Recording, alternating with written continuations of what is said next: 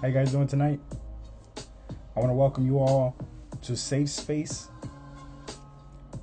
This podcast is a place where I want to be able to make it a place where we can talk about our communities, talk about what's going on, what kind of changes we can make, how we can proceed with those changes. A place where we can talk about life in general, what we're going through in everyday in everyday life, how things affect us, what changes we want to make, how we can better ourselves, better our lives, better our communities. Um and just let's let's just make it a safe space, a place where we don't we don't get judged for what we say or what we believe in or what we think. I don't think there's a lot of places like that. And I want to make safe space that space.